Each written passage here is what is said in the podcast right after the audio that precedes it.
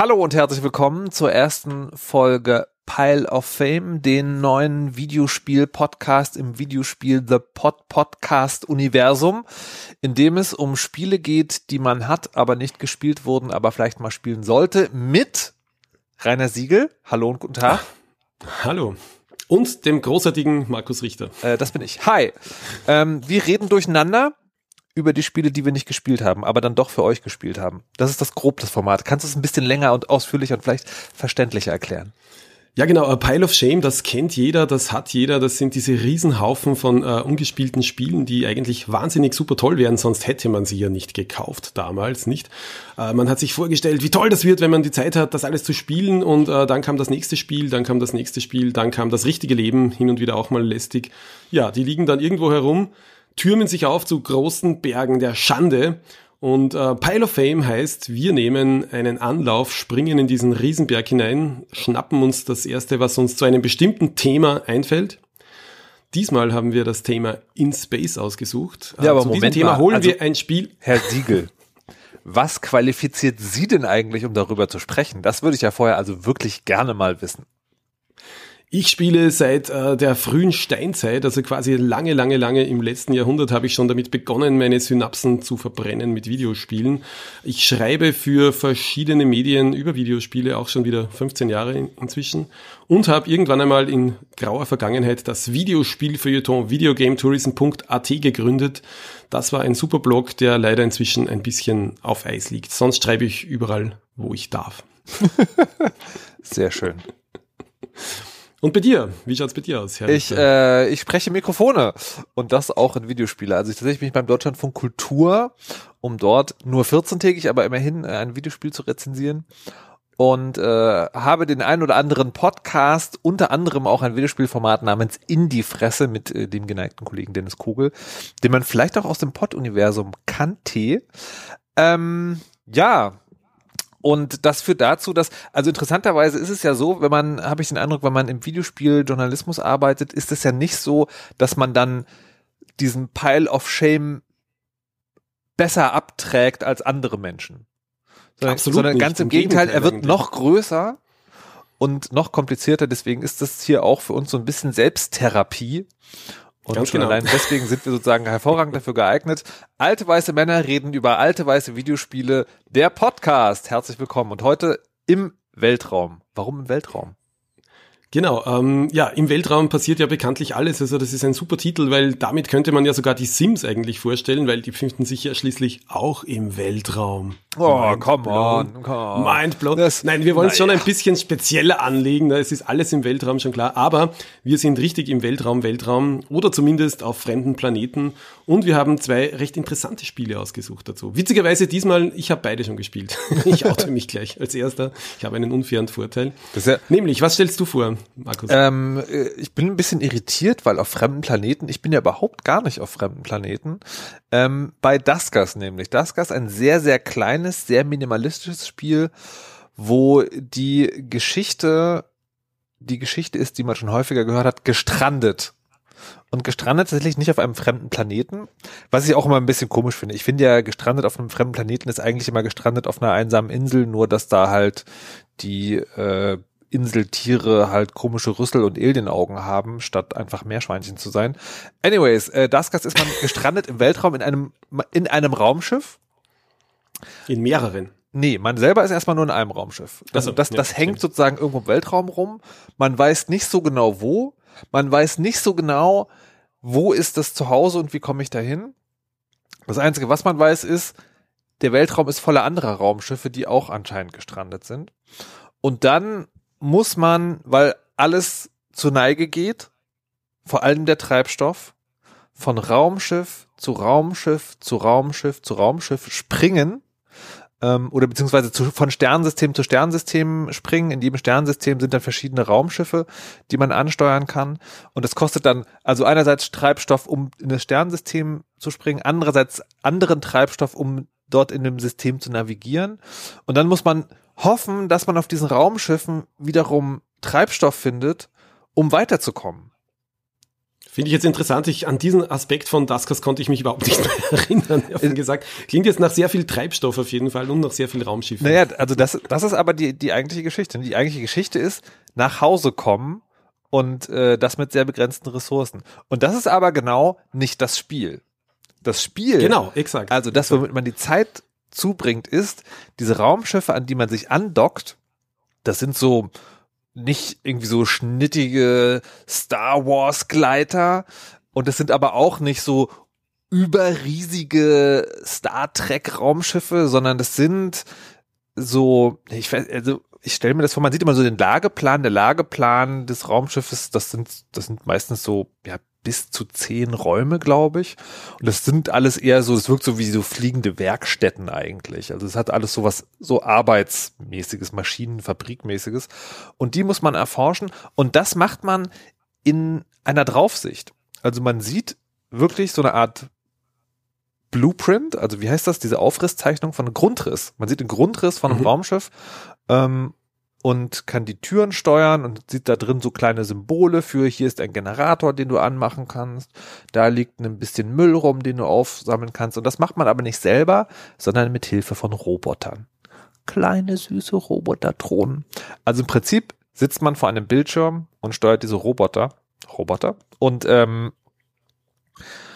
ja, und räumt damit die Raumschiffe aus. Ja. Das ist das Spiel. Das Spiel ist Rohstoffe einsammeln in verlassenen Raumschiffen. Aber halt! Sie sind eben nicht verlassen, sondern da sind Gefahren.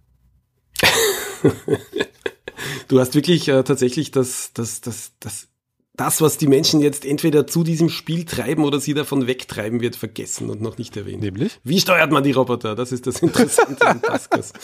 jetzt wird es jetzt wird's ich, spooky. Ich finde es gar nicht so. Naja, also es gibt, man kann die Roboter auf zwei verschiedene Arten und Weisen steuern. Es gibt Einerseits kann man sozusagen in dem, in den Grundriss sozusagen ist man drin. Das heißt, dann sieht man immer ungefähr den Ausschnitt eines Raumes.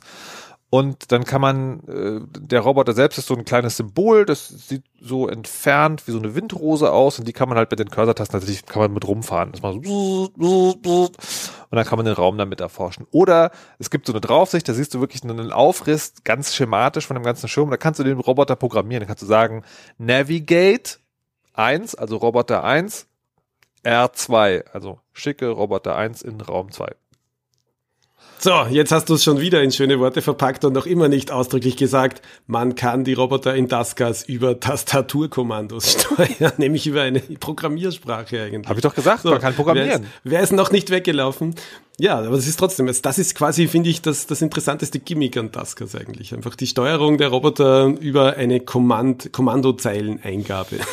Echt? Das findest du das interessanteste Feature? Weil ich finde das immer so ein bisschen nervig. Also da, da ist an, an der Stelle, als das angefangen hat mit dem Programmieren, da ist das Gas wirklich hart bei mir vorbeigesegelt an dieser Schwelle. Also, dieses ist ein Spiel, das mir anscheinend die Grundlagen von Programmieren beibringen soll. Und dann hatte hm. das sozusagen so einen Serious Game Touch. Und dann war ich so, oh, vielleicht, vielleicht ist es nichts für mich. Vielleicht ist es ist eher so DOS, oder? Also so, ja, so MS-DOS ganz früh ist. Man muss so einfach so Befehle reingeben, so wie Format Doppelpunkt äh, C slash äh, minus R minus S äh, Schrägstrich all. Genau. Und, und dann ist es aber, dann ist es aber tatsächlich so, dass das nur relativ, ähm, also man kann das benutzen, wie man will. Man muss das tatsächlich nicht machen. Also du, also genau, du musst zwar die Befehle eingeben, aber meistens reichen die ersten beiden Buchstaben und dann äh, wird das Auto vervollständigt.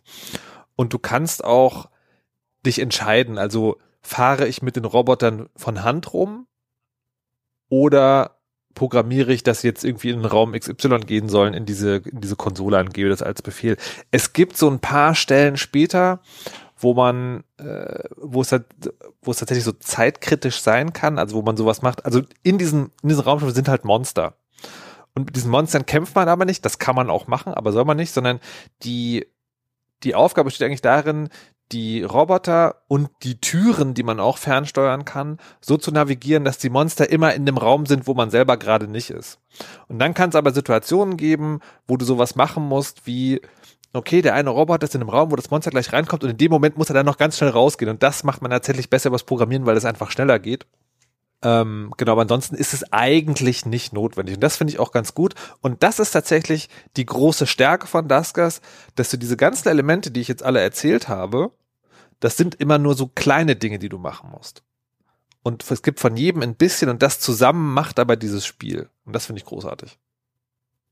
Was ich, was ich immer interessant finde bei dieser Sorte von Spielen, man sitzt da quasi vor Monitoren, also man sitzt vor seinem Monitor als Spieler natürlich und man sitzt im Spiel auch vor Monitoren, vor einem ganzen Haufen Monitore sogar. Du hast vorher schon erwähnt, ähm, die die Raumschiffe sind ein bisschen wie Fabriken ja. oder wie, ähm, wie, wie riesengroße, eigentlich wie riesengroße Trucks mehr oder weniger mit einzelnen Räumen. Und da natürlich, da fällt einem sofort, sofort äh, das große Alien ein, also dieser große Science-Fiction-Film mit Sigourney Weaver und dem wunderbaren Xenomorph von HR Giga. Und äh, das war ja wirklich ein Spiel, in dem diese, diese Interface dieser Interface-Horror tatsächlich das erste Mal so richtig aufgefallen ist. Das heißt, man sah auf diesen Motion-Trackern nie oder ganz selten das, das Alien selbst und die Gefahr, sondern man sah eher so Blips. Und ich glaube, so ist in Daskas ja auch ein bisschen. Man sieht eigentlich kein Monster jemals so richtig. Das also die, die bösen Aliens oder die bösen Roboter, die anderen sieht man ja eigentlich Also nicht, das oder? finde ich, also das ist schon so, aber ich finde das gar nicht den Hauptreiz an dem Spiel, sondern der Hauptreiz ist tatsächlich wirklich diese Vorstellung, ähm, dass du halt in derselben Position sitzt wie diese Spielfigur. Und das wird sehr, sehr gut durchs Raumdesign unterstützt. Du hast so ein, nicht Raumdesign, Sounddesign. Man hat so ein, so ein, so ein gleichmäßig, gleichmäßiges, drohniges Geräusch, was geht. Und dann zum Beispiel immer, wenn du mit dem Schiff andockst an ein anderes Schiff, hast du so einen Klonk, so einen großen Metallkörper durchfährt sozusagen so eine, naja, so eine Andock-Situation. Und das hörst du und du sitzt vor deinem schwarzen Monitor, wo so vor allen Dingen grüne Buchstaben sind und das spielt man wirklich am besten total im Dunkeln, weil die Einsamkeit im Weltraum und deswegen finde ich das Gas ein tolles Spiel, wird durch dieses Gefühl total vermittelt. Also ich, es gibt ja keine Ahnung, tausend äh, aus der Ego-Perspektive oder Third Person, wo du alleine durch verlassene, also keine Ahnung, irgendwie, da sind ja zwar auch Monster, aber wie heißt dieses Ding, wo es drei Teile von gab, wo du vor allen Dingen mit so einem Laser-Cutter Dead, Dead Space. Space, ne? Dead Space. Das ist ja so, also nicht alleine im Weltraum, aber das ist ja auch sozusagen du alleine gegen den Schrecken. Und da ist das und das ist alles so, so obvious. Und das Gas ist ganz hervorragend darin, dir klar zu machen, wenn du dich darauf einlässt, natürlich dieses Gefühl alleine. Und das ist ganz wichtig. Alleine im schwarzen Weltraum zu sitzen und nicht direkt in Gefahr zu sein. Also das, das Alien kommt eigentlich nie in dein Schiff dein eigenes. Also das kann, das kann man auch provozieren, aber das passiert eigentlich nicht. Das heißt, du hast nie direkte Lebensgefahr, aber jede Entscheidung, die du triffst, hat einen Einfluss auf, schaffst du es bis nach Hause oder nicht. Und diese. Ja, und vor allem, es ist ja ein Roguelike. Es hat ja diese Roguelike-Struktur, glaube ich. Das heißt, es ist jedes Mal zufallsgeneriert, wenn ich mich recht erinnere, mhm. oder? Genau, ist es. Genau. Und du hast quasi einen Run zu machen, wenn ich mich noch recht erinnere. Das heißt, du hast einen, ähm, eine, du machst ein Raumschiff nach dem anderen mit dem Ziel, dass du irgendwann zum Schluss kommst. Ein bisschen wie Faster den Light genau. eigentlich. Von dem hat es, glaube ich, übernommen. Ich, ich finde das, ich finde das ehrlich gesagt nicht so spannend. Und ich habe das Spiel auch nie durchgespielt. Ähm, und ja. habe mich manchmal gefragt, ob das vielleicht von der, von der Geschichte noch profitiert hätte von der kleinen, es wird ja so ein bisschen, du kriegst jedes Raumschiff, wo du dich andockst, kriegst du so einen kleinen Logbucheintrag zu lesen, da kann man dann so grob erschließen, worum es geht. Aber es gibt da natürlich keine, keine richtige Narration. Aber nochmal um der, äh, ich muss noch eine Sache zum, zum Einsamkeit vom Bildschirm sagen. Ich glaube übrigens, weil der Sound so schon so großartig gemacht wird und dir wirklich dieses Gefühl gibt, in einem großen Metallkasten zu sitzen, der durch den leeren Raum fliegt. Das Gas wäre das perfekte Virtual Reality Spiel weil mhm. du dich nicht bewegen musst.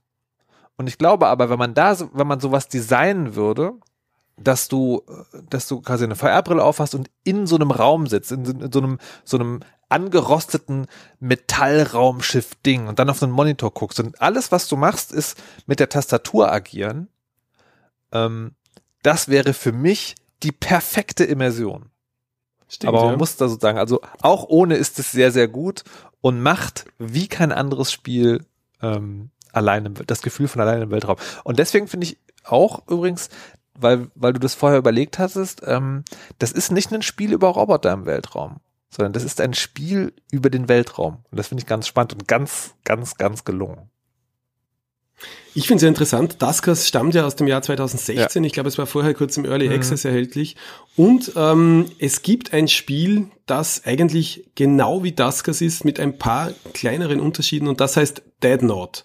Dead Note war ein Spiel von zwei Jahren vorher, von 2014. Da sitzt du, genau wie in Daskas, in einem Kommandostand, wo du äh, Raumschiff-Wracks entern musst. Und zwar nicht mit Robotern, sondern mit ähm, echten Astronauten mehr oder weniger. Du siehst die nur nie, sondern du siehst sie genauso wie in Daskas quasi nur über die Instrumente, die vor dir mhm. aufleuchten und du kannst ihnen wie in einem Echtzeitstrategiespiel Anweisungen geben. Der große Unterschied ist, dass du eben keine Tastaturkommandos gibst, sondern deine Astronauten mehr oder weniger nur über ja, klassische Echtzeitstrategie-Inputs äh, mit der Maus und so eigentlich nach vorne schickst. Das ist eigentlich das hat nämlich das noch zusätzlich, was du gerade äh, dir gewünscht hast, nämlich in diesem rostigen Kommandostand zu sitzen. Der ist nämlich tatsächlich modelliert, mhm. vor dem sitzt du. Das wäre in VR wirklich cool. Du kannst nach links schauen, da hast du eine Batterie von Monitoren, dann schaust du nach rechts oder nach gerade. Das heißt, du sitzt wirklich in dieser eigentlich Unterwasserkapsel mehr oder weniger und hast vor dir nur diese dürren Monitore, wo deine Astronauten und die Monster eben nur als so Blips auftauchen. Das heißt, ich würde das Interface-Horror nennen mhm. eigentlich.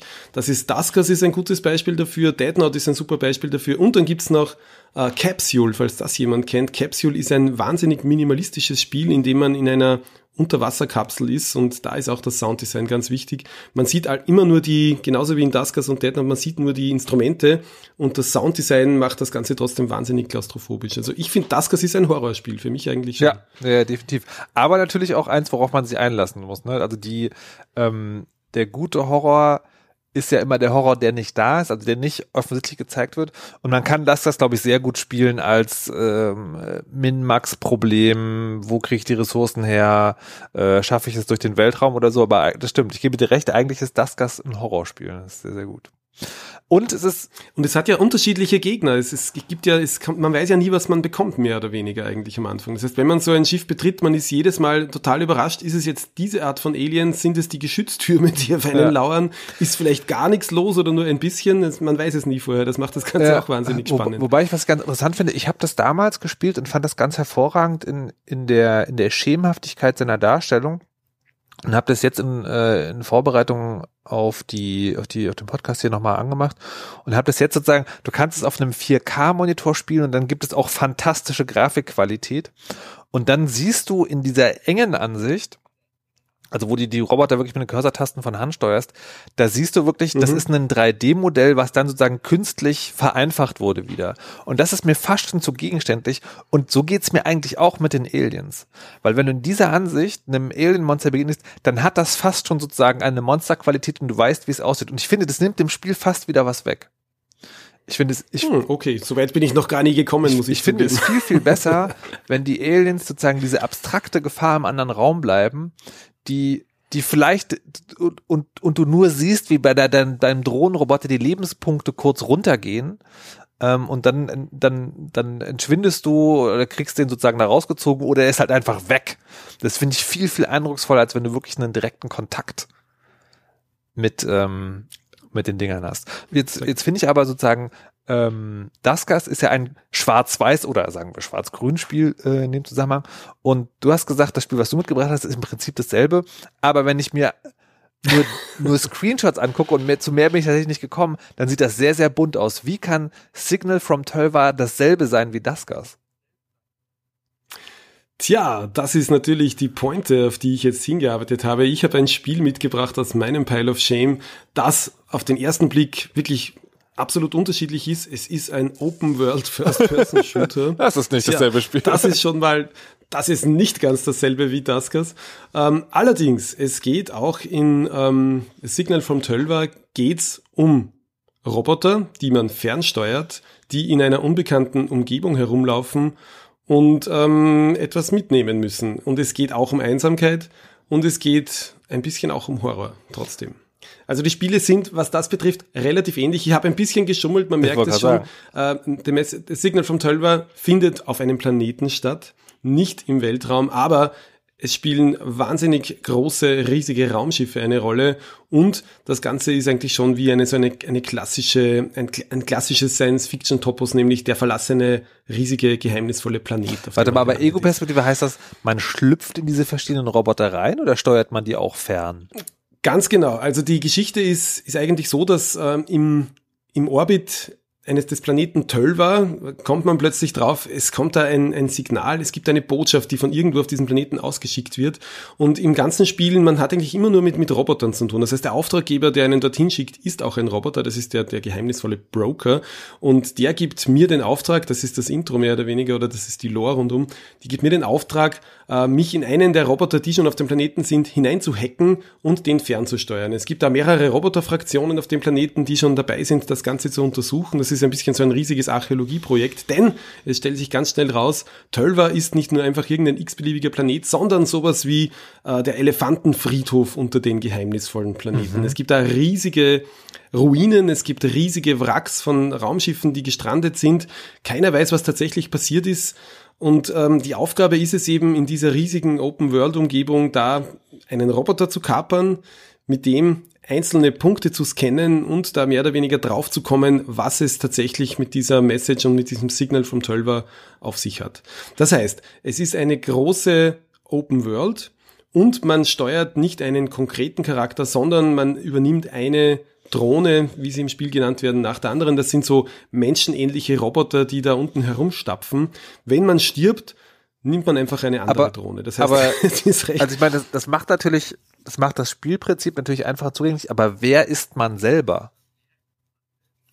Das ist eine gute Frage. Das wird nicht geklärt eigentlich. Es gibt, ich muss dazu sagen, die ganze Lore des Spiels ist relativ fragmentiert. Das ist Absicht. Das Ganze ist sehr mysteriös. Man bekommt immer nur fragmentarische Informationen. Es gibt ein, ein Lore-Book dazu, das angeblich, ich habe es leider nicht gelesen und gekauft, das angeblich ganz viele dieser Fragen aufklärt. Das heißt, man erfährt dann, was tatsächlich auf Tölver passiert ist vor Jahr, Jahrtausenden, Jahrmillionen, wer die ganzen anderen Roboter sind, warum die da sind und ein bisschen auch, wer man selber ist. Im Spiel selbst wird das nie so ausdrücklich gesagt. Das Ganze ist wahnsinnig lakonisch eigentlich. Und das ist auch ein gutes Stichwort für das restliche Spiel, denn ähm, was mich daran besonders, ähm, was mir daran besonders gut gefallen hat, es ist ein Open-World-Spiel wie Far Cry ohne den ganzen Bullshit. Das heißt, es gibt wirklich, es ist wahnsinnig schlank. Das ganze Spiel ist minimalistisch. Das hat zum einen damit zu tun, damit zu tun, dass es von nur einem Team von nur vier Personen gemacht wurde. Uh, Big Robot heißt, die, heißt das Entwicklerstudio und der Chef davon ist Jim Rossignol. Das war früher ein Spielejournalist für die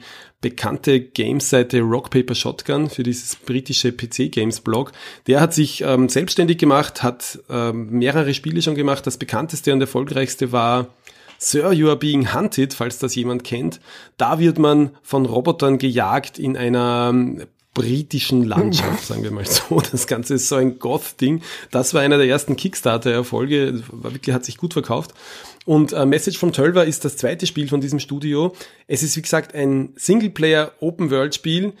Es wäre ein Walking Simulator, könnte man sagen, weil man wandert wirklich lang durch diese wunderschöne Alien-Landschaft, wenn nicht so viel geschossen würde. Das ist wirklich das Tolle dran. Es ist ein Walking Simulator ohne Langeweile und und es kommt dazu, ähm, Jim Rossignol hat mir im Interview gesagt, er ist ein großer, großer Fan von Stalker, Shadow of Chernobyl. Mal ehrlich, wer ist nicht ein großer Fan von Stalker, Shadow of Chernobyl? Stalker ist wirklich eines dieser, eine dieser großen Games-Legenden. Ich fürchte mich davor, irgendwann wird sicher remade und dann wird alles, was dran cool war, wahrscheinlich nicht mehr cool sein. Aber, Aber dafür wird das klassische geben. Stalker hatte ja wirklich, Genau, dafür wird es Achievements geben. Das klassische Stalker hatte ja dieses wunderbare System namens A-Life. Das heißt, äh, in Stalker liefen ja Banditen, äh, Monster und alles mögliche andere Tiere herum und führten mehr oder weniger ihr eigenes ähm, künstliches Leben. A steht ja für Artificial, das heißt, es war ein, ein bisschen eine, mehr oder weniger die NPCs und Monster dazu brachte, da eigentlich ihr eigenes Ding zu machen, egal was man selber tat. Das gibt's in Signal from Tölva ebenfalls. Das heißt, äh, es sind dort andere Roboterfraktionen unterwegs, die Sealots und die Bandits. Man selbst gehört zur Surveyor Kaste, das ist eine, eine eigene Fraktion, das sind halt die, die mehr oder weniger nur das alles vermessen. Die sind, die sind beige, die anderen sind rot, die Bandits sind blau, die Silots sind rot, wie gesagt. Und ähm, die machen da, was sie wollen. Das heißt, die schicken da Patrouillen durch die Gegend, ähm, die nehmen Bunker ein, die bekämpfen sich gegenseitig und sie bekämpfen natürlich auch uns. Tja, man wandert durch eine Gegend und man weiß auch nie, was genau passiert. Das heißt, das ist wirklich das Schöne an, an Signal from Tölver, dass es ein Naturerlebnis bietet und man fühlt sich auch wie in Daskas nur ein bisschen anders. Man fühlt sich allein, wie auf einer Wanderung mehr oder weniger. Das heißt, man, man also geht hier durch eine riesige, eine riesige Landschaft. Der Arbeitstitel war Alien Highlands und es schaut wirklich ein bisschen aus wie in den, wie in den schottischen Highlands, muss ich sagen. Das heißt, es sind hohe Hochebenen, überall liegen ähm, riesige Felsen herum. Es ist wirklich ein ästhetischer Genuss, durch diese Gegend zu wandern. Es schaut auch wunderschön aus in, in Pastellfarben. Es ist ein schönes Spiel auf jeden Fall. Aber ich Super. muss sagen, je mehr du darüber erzählst, also desto weniger begeistert bin ich davon und desto weniger finde ich auch ähnelt das Dasgas, weil die, der Reiz von Dasgas ist ja eben der, der Konzentration auf den oder die einen, die da vor dem Bildschirm sitzen und eben alleine sind, während Signal von Terbites eher so klingt wie so eine Ansammlung, also wie so eine begehbare Installation von schießenden Roboterdingen, die halt irgendwie schön aussehen. Aber mir fehlt wie soll ich das sagen, der Anreiz dafür eigentlich oder die, die Geschichte oder Identifika der Identifikationsplatz, den man selber da drin hat. Also das stimmt, war, das ist eine warum, Leerstelle warum, eigentlich. Warum passt das zu Weltraum? Also außer, verstehst du, weil die Raum, die Raumschiffe sind ja sozusagen komplett ersetzbar durch andere Artefakte, die da sind. Also was, was ist daran Weltraum? Ja, wie gesagt vorher, der, ein Titel Space Robots hätte es wahrscheinlich besser getroffen in dem Zusammenhang. Ähm, es ist ein, der Science-Fiction-Topos ist einfach tatsächlich der von dieser, von diesem fremden, riesigen Planeten, der leer ist, aber eben doch nicht. Also ich finde ja, dass Science-Fiction sehr oft den, den, den Topos der Archäologie mit sich bringt. Das heißt, da geht's um Zivilisationen, die schon lange nicht mehr da sind, Außerirdische, die vor vielleicht hunderttausenden Jahren einmal irgendwie hier gelebt haben oder hier ihr Ding durchgezogen haben und die jetzt schon mhm. weg sind. Das finde ich ja, das ist, Science Fiction macht für mich auch aus, diese wahnsinnig großen Dimensionen auch zeitlich. Da ist etwas tausende Lichtjahre entfernt. Da geht es einfach um diese Äonen, um diese große Majestät, diese majestätischen Zeiträume und Distanzen, die da zusammenkommen. Das vermittelt, das vermittelt Signal from Tölver, finde ich wirklich hervorragend, weil wie gesagt, man wandert hier in den riesigen Gebeinen von früheren Zivilisationen herum.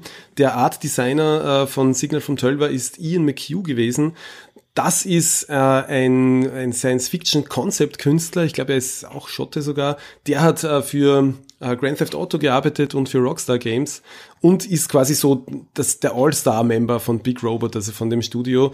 Der wird, ist wirklich ein hochgesuchter ähm, Concept-Artist und das sieht man auch überall. Das heißt, das Spiel sieht wirklich wunderschön aus. Es ist wirklich minimalistisch von, von der Grafik her. Das heißt, es ist jetzt nicht besonders Hochglanz.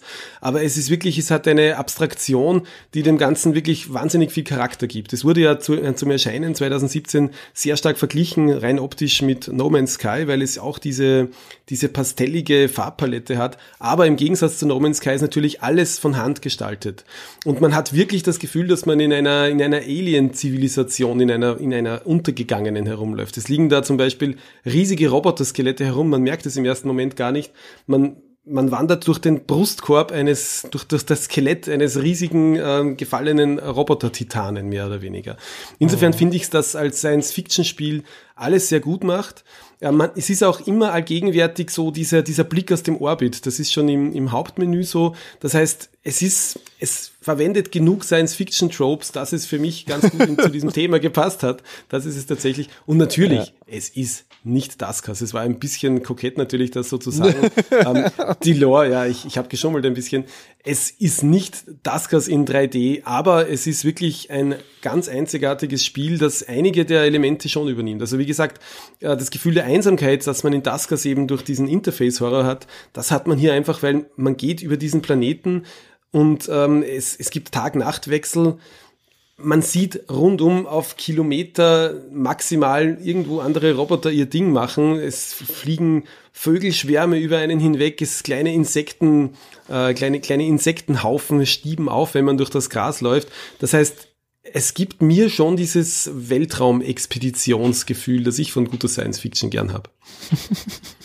Ich ja, ich musste mich sehr rechtfertigen jetzt. Ich, ich, äh, natürlich. Ich finde aber tatsächlich interessant, dass die, dass die Gemeinsamkeit, das ist mir jetzt gerade aufgegangen, also schon in der Erzählung, aber dann nochmal explizit, du gesagt hast, Archäologie, dass, ähm, dass ja schon ein bisschen, also der, das Untergangsthema ist den beiden halt eng verbunden, weil ähm, bei Dasgas könnte es genauso gut sein, dass alle schon tot sind und das für mehrere hunderttausend ja. Jahre und du durch die ähm, das die sind die Wracks. Das ist ja auch der, tatsächlich, deswegen ja, ja, genau. auch, dass Alien ein und, guter, ein guter Referenzpunkt aber, ist, weil ja, da geht's ja auch um dieses Raumschiff, das sie ganz am Anfang finden, wo eben dann das Xenomorph sich drinnen Ja, nee, nee, ich finde ich finde Alien ehrlich gesagt nicht so den guten Vergleich, weil Alien ist immer eine Gruppe von Menschen. Ne? Also Alien ist äh, die, immer Dezimierungshorror und es ist, es ist vor allen Dingen, es gibt die Menschheit noch, ne? Und ich finde, ja. das ist eben bei dem, also aus deiner Erzählung, beiden Spielen halt nicht so. Und das finde ich ganz interessant, dass du es einerseits also spielen kannst als, ähm, wie ist das eigentlich, wenn du alleine bist?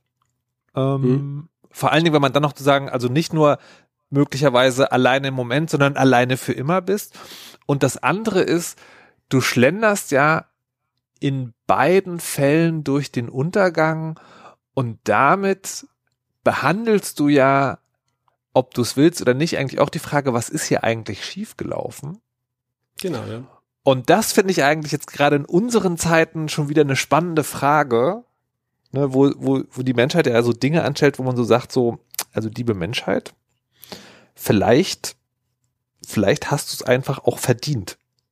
Es kann schon sein, also wenn Archäologen in, in 5000 Jahren, falls es dann noch Menschen gibt oder andere Archäologen von anderswo, ja. Science Fiction, ne? Roboter-Archäologen wenn die ansehen, was so Anfang des 21. Jahrhunderts in der Popkultur in Sachen Apokalypsen und Menschenausrottung und Ausblicke in Zukunften ganz ohne Menschen, wie es zum Beispiel in Taskas und Message from Tölver ja in beiden eigentlich der Fall ist, hm. dann könnten die vielleicht sagen, ja, die haben da schon irgendwie so ein bisschen eine Ahnung gehabt davon, was, ja, genau. was auf sie zukommt. Aber warum haben sie nichts gemacht?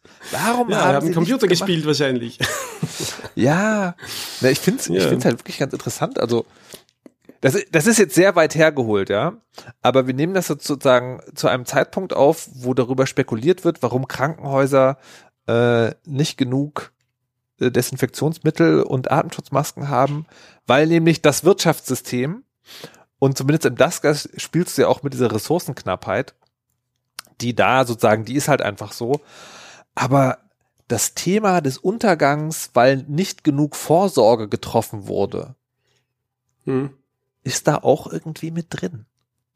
Ja, weil natürlich die, die Ängste der Gegenwart, die zeigen sich natürlich am besten in der, in der Science Fiction und in der, ja. in, in, Literatur und in, in Popkultur über die Zukunft. Das ist ja der große Irrtum zu glauben, dass Science Fiction irgendwas über die Zukunft aussagt. Im Gegenteil, ja. sie sagt wahnsinnig viel über die Gegenwart aus.